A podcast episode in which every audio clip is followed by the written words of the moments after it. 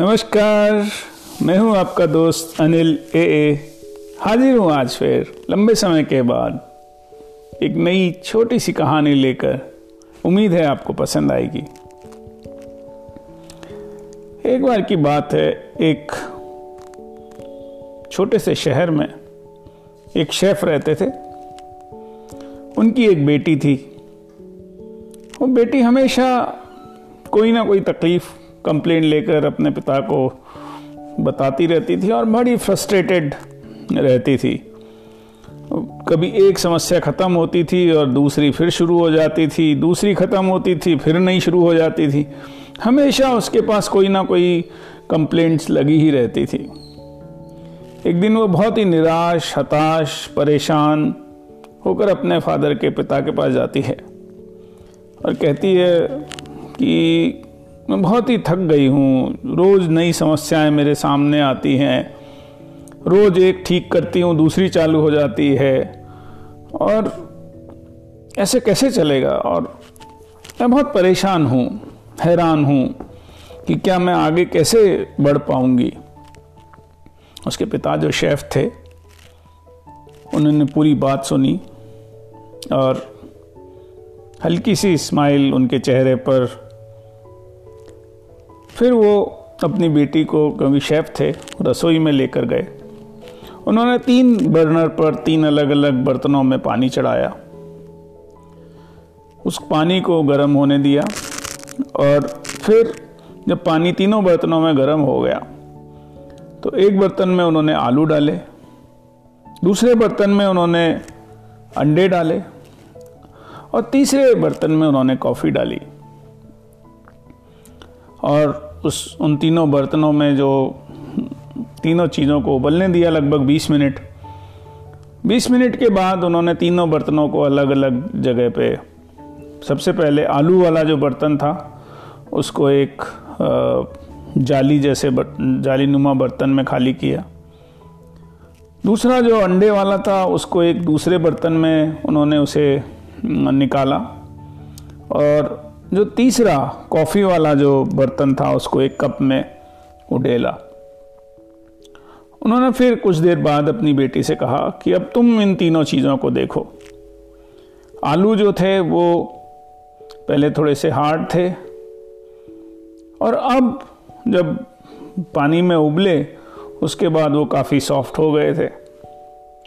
अंडा जो, जिसका शेल थोड़ा सा हार्ड तो था पर उसके अंदर का जो था वो लिक्विड था, और अंदर से अगर मटेरियल देखा जाए तो इतना हार्ड नहीं था, जो कि आप शेल हटा कर देखें तो वो अंदर का सॉलिडिफाई हो चुका था।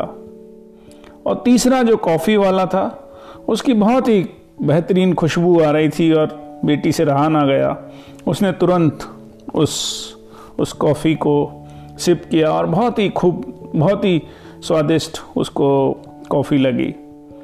फिर उसने अपने पिता से पूछा कि क्या हुआ ये सब कुछ।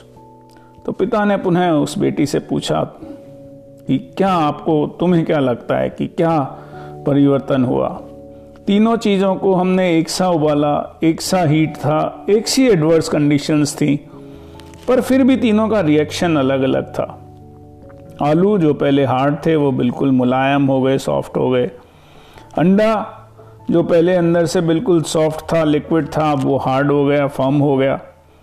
और कॉफ़ी जो पाउडर बीन्स थे जो, वो अब बिल्कुल एक एरोमा में कन्वर्ट हो गई हैं।